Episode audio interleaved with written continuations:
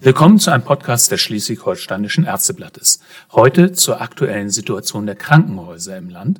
Mein Name ist Dirk Schnack und ich unterhalte mich mit dem Präsidenten der Ärztekammer Schleswig-Holstein, Herrn Professor Henrik Herrmann. Moin, Herr Herrmann. Moin, Herr Schnack. Die Diako in Flensburg, 1874 gegründet und eines der wichtigsten Krankenhäuser in Schleswig-Holstein, befindet sich im Sanierungsverfahren in Eigenverantwortung. Das Inlandkrankenhaus Rendsburg-Eckernförde, ebenfalls versorgungsrelevant, geht von einem Defizit von 46 Millionen Euro im kommenden Jahr aus. Diese beiden Krankenhäuser sind keine Einzelfälle. Auch andere etablierte Krankenhäuser in Schleswig-Holstein schlagen Alarm, weil die Zahlen nicht mehr stimmen.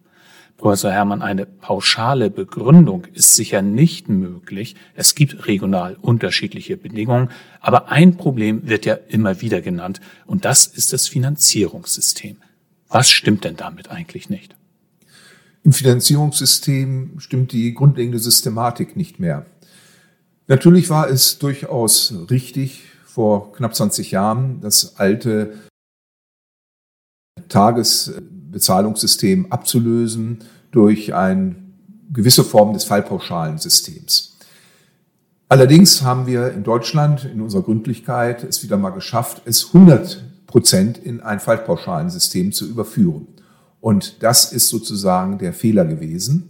Damit sind absolute Fehlanreize gesetzt worden, die sozusagen in eine Mengenausweitung geführt haben, dass äh, bestimmte Dinge, die auch vielleicht besonders erlösrelevant und lukrativ sind, vermehrt in den Vordergrund gestellt werden mussten, dass viele Krankenhäuser gezwungen waren, in diese Leistungsausweitung zu gehen, um überhaupt zu überleben. Das ging eine gewisse Zeit lang gut, aber allein schon die Corona-Pandemie hat gezeigt, wo ich jetzt nicht mehr diese hohe Leistungsdichte äh, durchführen konnte, wie viel auf einmal wegfällt und äh, dass sich die Krankenhäuser nicht tragen. Dazu kommt natürlich, dass Reinvestitionskosten, aber auch direkte Investitionskosten teilweise selber von den Krankenhäusern übernommen werden mussten, dass auch bestimmte Steigerungen nicht so aufgefangen waren, so dass es zu einer auskömmlichen Finanzierung führte. Also dieses DRG-System ist am Ende, das haben wir schon lange gesagt auch und immer wieder darauf hingewiesen. Und es ist höchste Zeit, dass reagiert wird. Das wird tatsächlich ja schon seit einiger Zeit aus dem Kliniksektor so gesagt. Aber äh, nicht alle Krankenhäuser machen ja tatsächlich Verluste in diesem System. Es gibt immer noch Kliniken, die trotz der von Ihnen auch beschriebenen Bedingungen Gewinn erwirtschaften. Wie lässt sich denn das erklären? Da muss man sehr genau in die Einzelanalyse gehen. Natürlich hängt es damit zusammen, wie gut der digitale Reifungsgrad dieser Kliniken sind. Da gibt es natürlich Kliniken, die einen gewissen Vorsprung haben, weil sie vielleicht noch genügend Mittel einsetzen konnten, um das umzusetzen, um diese Investition auch zu stemmen, die jetzt zwar jetzt endlich äh, auch mitfinanziert werden durch das Krankenhauszukunftsgesetz, aber bis dato eben noch äh, von selber finanziert werden mussten. Wenn ich natürlich in größeren Verbünden unterwegs bin, kann ich besser einkaufen. Ich kann auch meine Leistungen vielleicht besser abstimmen. Man muss auch immer gucken, was im Einzelfall in den Kliniken gemacht wird, was vielleicht aufgegeben worden ist, auch aus wirtschaftlichen Gründen, was eigentlich für die Versorgung notwendig ist. Wir sehen das in der Pädiatrie. Viele pädiatrische Abteilungen sind runtergefahren worden und ähm, aus rein ökonomischen Gründen, weil äh, diese Fachgruppe sich sehr schlecht im DRG-System wiedergefunden hat und äh, das macht eben die Probleme. Hinzu kommen natürlich weitere Strukturvorgaben, die erfüllt werden müssen, auch personalmäßig und so. Und äh, wenn ich das dann weiterhin mache, diese Leistungen, dann kann das problematisch werden. Also da muss man ein bisschen vorsichtig sein. Pauschal zu sagen, es gibt äh, Krankenhäuser, die sind einfach besser, besser wirtschaftlich, ist ähm, so ohne eine tiefergehende Analyse nicht beantwortbar. Es kommt zum Beispiel auch auf die Bausubstanz an. Diako-Imlandkliniken haben alte Bausubstanzen aus den 70er Jahren. Da hatten wir eine ganz andere Form der äh, Medizin. Da haben wir ganz lange Liegedauern gehabt. Jetzt sind wir in einer äh, stationären Medizin, die sehr schnell ist, die sehr dynamisch ist da muss ich kurze Wege haben, da muss ich äh, ganz enge Prozessstrukturen entwickeln, die ich eigentlich nur in einer neuen Bausubstanz äh, machen kann. Zum Beispiel die Krankenhäuser, die diese neue Bausubstanz haben, kommen besser durch diese Phase jetzt als Krankenhäuser, die noch aus einer Bausubstanz aus den 70er Jahren äh, arbeiten müssen. Deshalb ist ja auch zum Beispiel äh, die Idee, jetzt äh, ein neues Zentralkrankenhaus in Flensburg zu bauen, weil eben auch die Bausubstanz nicht mehr ausreichend ist. Jetzt haben Sie ganz viele Punkte genannt, die damit reinspielen. Einen Punkt haben Sie nicht genannt, äh, nämlich die, äh, den Punkt der Trägerschaft. Also wir haben ja private Träger, wir haben kommunale Träger, wir haben frei gemeinnützige Träger. Hat die Trägerschaft in irgendeiner Weise etwas damit zu tun? Also das wäre mir zu pauschal, zu einfach zu sagen, naja, zum Beispiel die privaten Träger, die arbeiten äh, sehr viel besser. Konfessionelle äh, Träger äh, sind da vielleicht ganz anders aufgestellt. Ich habe konfessionelle Träger kennengelernt, die auch hochprofitabel arbeiten, die ihre Prozesse umgestellt haben. Ich kenne kommunale Krankenhäuser, äh, die relativ gut bisher aufgestellt sind und gut durchgekommen sind, weil sie eben auch eine bessere Bausubstanz haben, ihre Prozesse besser abbilden konnten, weil sie auch vielleicht breit aufgestellt sind und äh, bestimmte Bereiche auffangen konnten. Also das allein auf eine Trägerstruktur äh, zurückzuführen, ist ein Stück weit äh, zu einfach. Obwohl natürlich jetzt nochmal große private Träger haben natürlich äh, aufgrund der Einkaufssituation und doch äh, ja ihrer Macht in Anführungsstrichen, die sie mit vielen Krankenhäusern ausüben, ist natürlich vielleicht ein Stück weit leichter. Sie haben den Vorteil großer Verbünde, aber damit sind ja nicht immer nur Vorteile verbunden, sondern es gibt ja auch durchaus ernstzunehmende Stimmen, die das sehr kritisch beurteilen. Absolut richtig. Kommen wir nochmal zu den äh, Finanzierungsbedingungen. Die Regierungskommission zur Klinikreform hat ja Vorschläge gerade vorgelegt. Unter anderem will man die DRG-Finanzierung zu einer Zwei-Säulen-Finanzierung umbauen. Diese besteht aus den heutigen Fallpauschalen plus eines Vorhaltebudgets im Verhältnis 60 zu 40. In sensiblen Bereichen, wie zum Beispiel in der Pädiatrie, sollen auch Relationen von 40 zu 60 sogar möglich sein. Ist das ein guter Ansatz aus Ihrer Sicht? Ja, das ist ein richtiger Ansatz, den wir ja schon seit Jahren fordern, auch aus Schleswig-Holstein äh, heraus. Das ist ja auch von unserem damaligen Gesundheitsminister vorgestellt worden. Das ist vorher in Gesprächen auch so geäußert worden. Das ist der richtige Weg, um diese Fehlanreize, die auch sagen wir, kleinere Krankenhäuser insbesondere machen äh, müssen, um eben äh, zu überleben wirtschaftlich, dass die sozusagen damit beseitigt werden. Ob es diese 40 oder 60 Prozent wirklich ausreichend ist, muss man sehen. Wir brauchen eine stringente Krankenhausplanung. Und wo eine stationäre Versorgung notwendig ist, muss die wie andere äh, Formen der Daseinsvorsorge auch bezahlt werden und kann nicht nur rein aus der Leistung bezahlt werden. Das wäre ja genauso, wenn die Polizei nur nach ihren Einsätzen bezahlt werden würde oder die Feuerwehr auch nur nach ihren Einsätzen bezahlt äh, werden würden. Wir müssen einfach dann im Dasein erstmal Wobei wir natürlich auch vom Hintergrund des demografischen Wandels, der Multimorbidität und so weiter natürlich auch in Beschlag genommen äh, werden. Es muss nicht jeden Tag irgendwo brennen, aber wir werden jeden Tag Patientinnen und Patienten in Krankenhäusern aufnehmen. Also vollkommen richtig, das ist höchste Zeit und ich hoffe, dass äh, das jetzt nicht nur ein Vorschlag ist, sondern dass er möglichst schnell umgesetzt wird, weil die Beispiele jetzt, die Sie genannt haben in Schleswig-Holstein, zeigen, dass die Zeit drängt absolut drängt. Die Krankenhäuser können nicht mehr, schaffen ihre Liquidität dann teilweise nicht mehr, fahren deutliche Minusbeträge jetzt ein, auch vor dem Hintergrund der Inflationsrate, ähm, der Energiekrise, äh, der Teuerung, die auch natürlich Medizinprodukte und ähm, das Ganze drumherum äh, ausmachen. Das wird so nicht gegenfinanziert. Außerdem äh, schlägt die Kommission ja vor, dass die Qualität stärker in den Vordergrund gerückt wird. Ein Ansatz, den die Ärztekammer ja schon seit langem äh, fordert. Als Schwachpunkt hat die Kommission ausgemacht, dass Krankenhäuser zu häufig ohne die eigentlich notwendige personelle und technische Ausstattung behandeln. Außerdem sollen Krankenhäuser in drei Versorgungsstufen von Grund über Regel bis zur Maximalversorgung eingeteilt werden. Wie sinnvoll ist denn das? Das ist auch sinnvoll. Ich meine, wir haben ja letztendlich schon diese Einteilung, dass sie aber jetzt nochmal deutlicher herausgestellt wird und dass, sagen wir mal, hochkomplexe, aber auch durchaus elektive Leistungen äh, zentralisiert werden.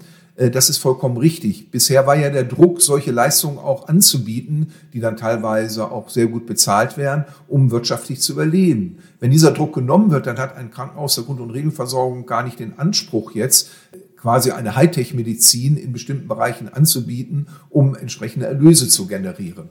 Äh, das ist auch vermittelbar, das ist ja auch in anderen äh, Bereichen so, dass ich bei Spezialleistungen äh, auch besondere Angebote, die weiter weg sind, aufsuche. Also vollkommen richtig Damit dürfte auch eine Qualitätsverbesserung höchstwahrscheinlich einhergehen. Und wir haben ja das große Problem jetzt des Fachkräftemangels. Und äh, wenn ich das jetzt ein Stück weit konzentriere, kann das sich auch ein Stück weit positiv auf den Fachkräftemangel äh, ausüben. Wenn ich an zehn verschiedenen Stellen die gleiche Leistung anbiete und auch gleiche Vorhaltungen an Personal habe und wenn ich das nochmal auf drei Stellen äh, finanziere, äh, übertrage, Entschuldigung, dann äh, kann ich natürlich das Personal dort gezielter einsetzen. Also das sind richtige Wege, Wobei mir wichtig ist, auch von der Qualität her, dass das sinnvolle Qualität ist, dass das nicht wieder ein bürokratischer Mehraufwand ist und nicht jetzt alleine nur in eine Strukturprüfung äh, hineingeht. Und da auch nochmal ist auch äh, natürlich die Krankenhausplanung wichtig.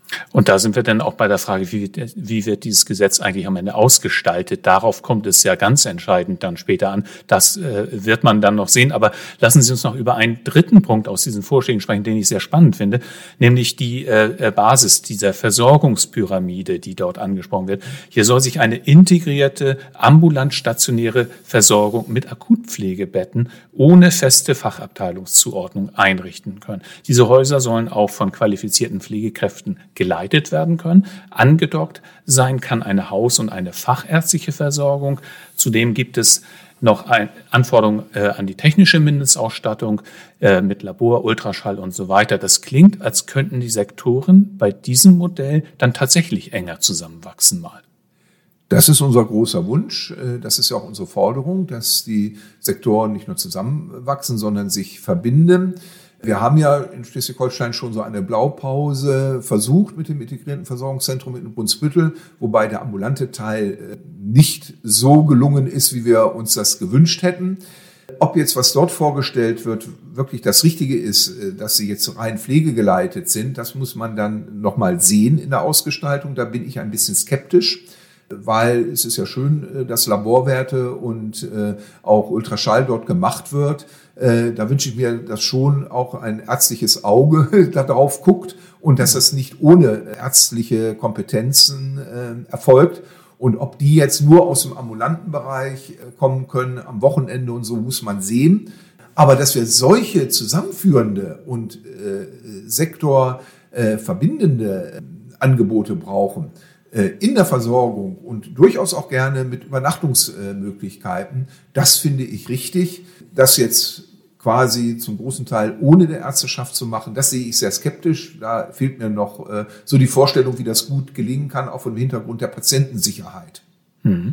Äh, nun haben wir die ganze Zeit über das gesprochen, was die Bundesebene ändern kann. Sie haben auch schon einen weiteren Punkt angesprochen. Das ist Landesebene, nämlich die Investitionskosten in den Krankenhäusern. Also äh, nicht alles ist von der Bundesebene abhängig im Kliniksektor. Die Frage ist, ob alle anderen denn ihre Hausaufgaben eigentlich gemacht haben. Die Länder offensichtlich nicht. Die Länder haben es im, gerade in dem investiven Bereich in den letzten Jahren, Jahrzehnten nicht geschafft, äh, das darzustellen. Da ist wirklich die Hoffnung, dass das vermehrt gemacht wird. Schleswig-Holstein versucht ja auch mehr Geld sozusagen für investive äh, Kosten im stationären Bereich einzusetzen. Das ist nur zu begrüßen und ähm, auch wirklich dringend notwendig. Ähm, das andere ist wirklich nochmal auch die äh, stringente Planung. Das ist nicht immer ganz einfach, die ähm, natürlich nicht jetzt immer den Wünschen äh, entsprechen wird und entsprechen kann. Nur ist es aber wichtig, das dann wirklich konsequent zu machen, weil nur so wir es schaffen, äh, wirklich die, auch die stationäre Versorgung zukunftssicher zu machen. Und das ist eigentlich das Entscheidende, dass dort, wo wir stationäre Einrichtungen auch wirklich brauchen, gerade im ländlichen Raum, dass die dann auch betrieben werden können und entsprechend unterstützt werden können. Müssen wir denn in Schleswig-Holstein befürchten, dass wir, dass uns bald wichtige Kliniken im Land fehlen werden? Also das glaube ich nicht, weil wir haben schon eine relativ gute Struktur der stationären Versorgung sag mal, die Standorte, die wir vielleicht nicht mehr brauchen, die sind jetzt auch schon nicht mehr äh, am Netz. Und äh, was ich mir natürlich noch ein bisschen wünschen könnte, wäre eine gewisse Zusammenlegung, so wie das ja auch der Kreis Pinneberg äh, jetzt plant. Statt zwei, mach ein Krankenhaus dazwischen. Das finde ich einen richtigen Weg, weil das ja auch eine gewisse Zentralisierung auch der Ressourcen äh, noch zusätzlich äh, bedeutet. Aber dass jetzt einmal Schwerpunktkrankenhäuser, die jetzigen Schwerpunktkrankenhäuser, dass wir darauf verzichten können in Schleswig-Holstein, das sehe ich gar nicht. Die brauchen wir. Die müssen wir haben. Und äh, sagen wir natürlich in Flensburg brauche ich eine umfassende stationäre Versorgung wie in Rendsburg oder in Neumünster oder in Heide oder in Itzehoe und noch viele andere äh, Kreise in Schleswig-Holstein. Also da sind wir schon auf einem guten Wege. Das erinnert mich so ein bisschen äh, an die Zeit vor der DRG, wo Schleswig-Holstein ja auch schon sehr wirtschaftlich gearbeitet hat und dann ja so ein bisschen ähm, äh, abgestraft worden mhm. ist, weil unser Landesbasisfallwert dann so niedrig äh, war, weil wir schon so gut gearbeitet haben. Was äh, jetzt die Verteilung der äh, stationären Einrichtungen in Schleswig-Holstein äh, anbelangt, sind wir schon relativ gut aufgestellt, viel besser als viele andere Bundesländer.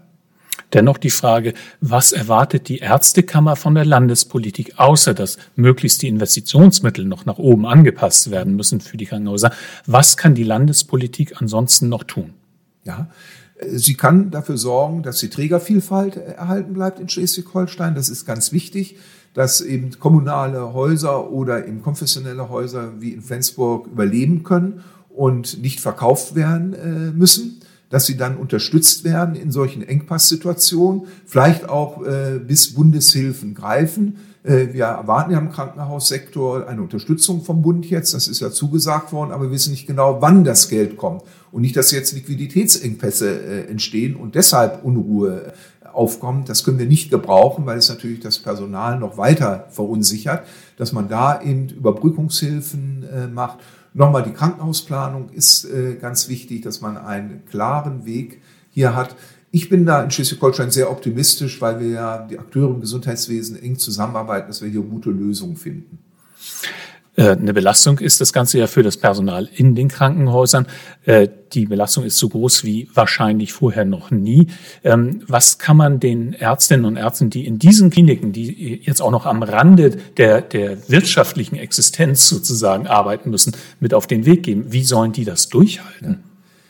Ich glaube, wir müssen einfach versuchen, optimistisch in die Zukunft zu gucken. Es scheint sich ja jetzt etwas zu bewegen, was wir lange ja auch eingefordert haben.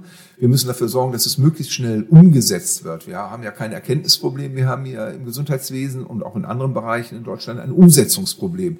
Dass wir da schneller werden, dass wir dort wirklich jetzt Flöcke einschlagen, ich würde das nicht als Revolution bezeichnen, das ist schon ein evolutionärer Prozess, nur er muss kommen. Wir brauchen eben diese Vision in die Zukunft, die Strategie, wo wollen wir in fünf bis zehn Jahren stehen. Das sind viele einzelne Punkte, die wir umsetzen äh, müssen. Was jetzt vorgeschlagen äh, worden ist in der Finanzierung, ist ein ganz wesentlicher Punkt, aber auch nicht der einzige. Mir ist wichtig, dass wir positiv und zuversichtlich in die Zukunft gehen, ähm, weil wir verlieren jetzt immer mehr Mitarbeitende im Gesundheitswesen, die das Gesundheitswesen auch verlassen und auf einmal ganz andere Dinge machen. Das können wir uns nicht leisten, weil wir können noch so sehr viel äh, Finanzen hineingeben, äh, wir können noch so sehr tolle Krankenhausplanung machen, wir können noch so sehr gute ambulante Planung machen. Wenn wir die Menschen nicht haben, die das umsetzen im Gesundheitswesen, dann hilft uns das Ganze nicht. Also einfach, ja, es ist eine schwierige Zeit, aber immer wieder darauf hinweisen, es geht voran, es tut sich etwas, wir können zuversichtlich in die Zukunft gehen, weil wir brauchen eine gute Gesundheitsversorgung. Die wird in den nächsten Jahren noch mehr notwendig äh, werden, wenn die Babyboomer in Rente gehen, dann auch kränker werden. Also es ist ein Zukunftsmarkt, nur wir müssen ihn auch so ansehen und wir müssen eben die ähm, Grundprinzipien ändern. Wir können mit den Dingen, mit denen wir lange gearbeitet haben, jetzt in den 20 Jahren DRGs nicht so weitermachen. Und wir müssen auch noch weitergehen. Zum Beispiel, was ich mir gut vorstellen kann, ist nicht nur die Pflegekosten aus den DRGs herauszunehmen, sondern auch die gesamten anderen Kosten des, äh, der im Gesundheitswesen tätigen, auch die der Ärztinnen und Ärzte und auch der therapeutischen Berufe. Alles, alle brauchen wir. Und äh, es geht nur gemeinsam und äh, dass wir auch dieses Gemeinsame immer vorantragen. Also von einer Revolution hatte ja Bundesgesundheitsminister Professor Karl Lauterbach gesprochen. Sie sehen es mehr als Evolution. Da müssen auch noch äh, deutlich mehr Schritte folgen. Und Ihr Appell ist an die Ärztinnen und Ärzte in den Kliniken. Äh, es tut sich was. Es ist ein Silberstreif am Horizont, auch wenn die Lage in den nächsten Monaten wahrscheinlich noch extrem schwer wird. Sehr richtig, aber das passt ja auch so ein bisschen zur Weihnachtsbotschaft. Vielen Dank, Professor Herrmann. Vielen Dank, Herr Schnack. Das war ein Podcast der Schleswig-Holsteinischen Ärzteblattes. Vielen Dank fürs Zuhören. Bis zum nächsten Mal.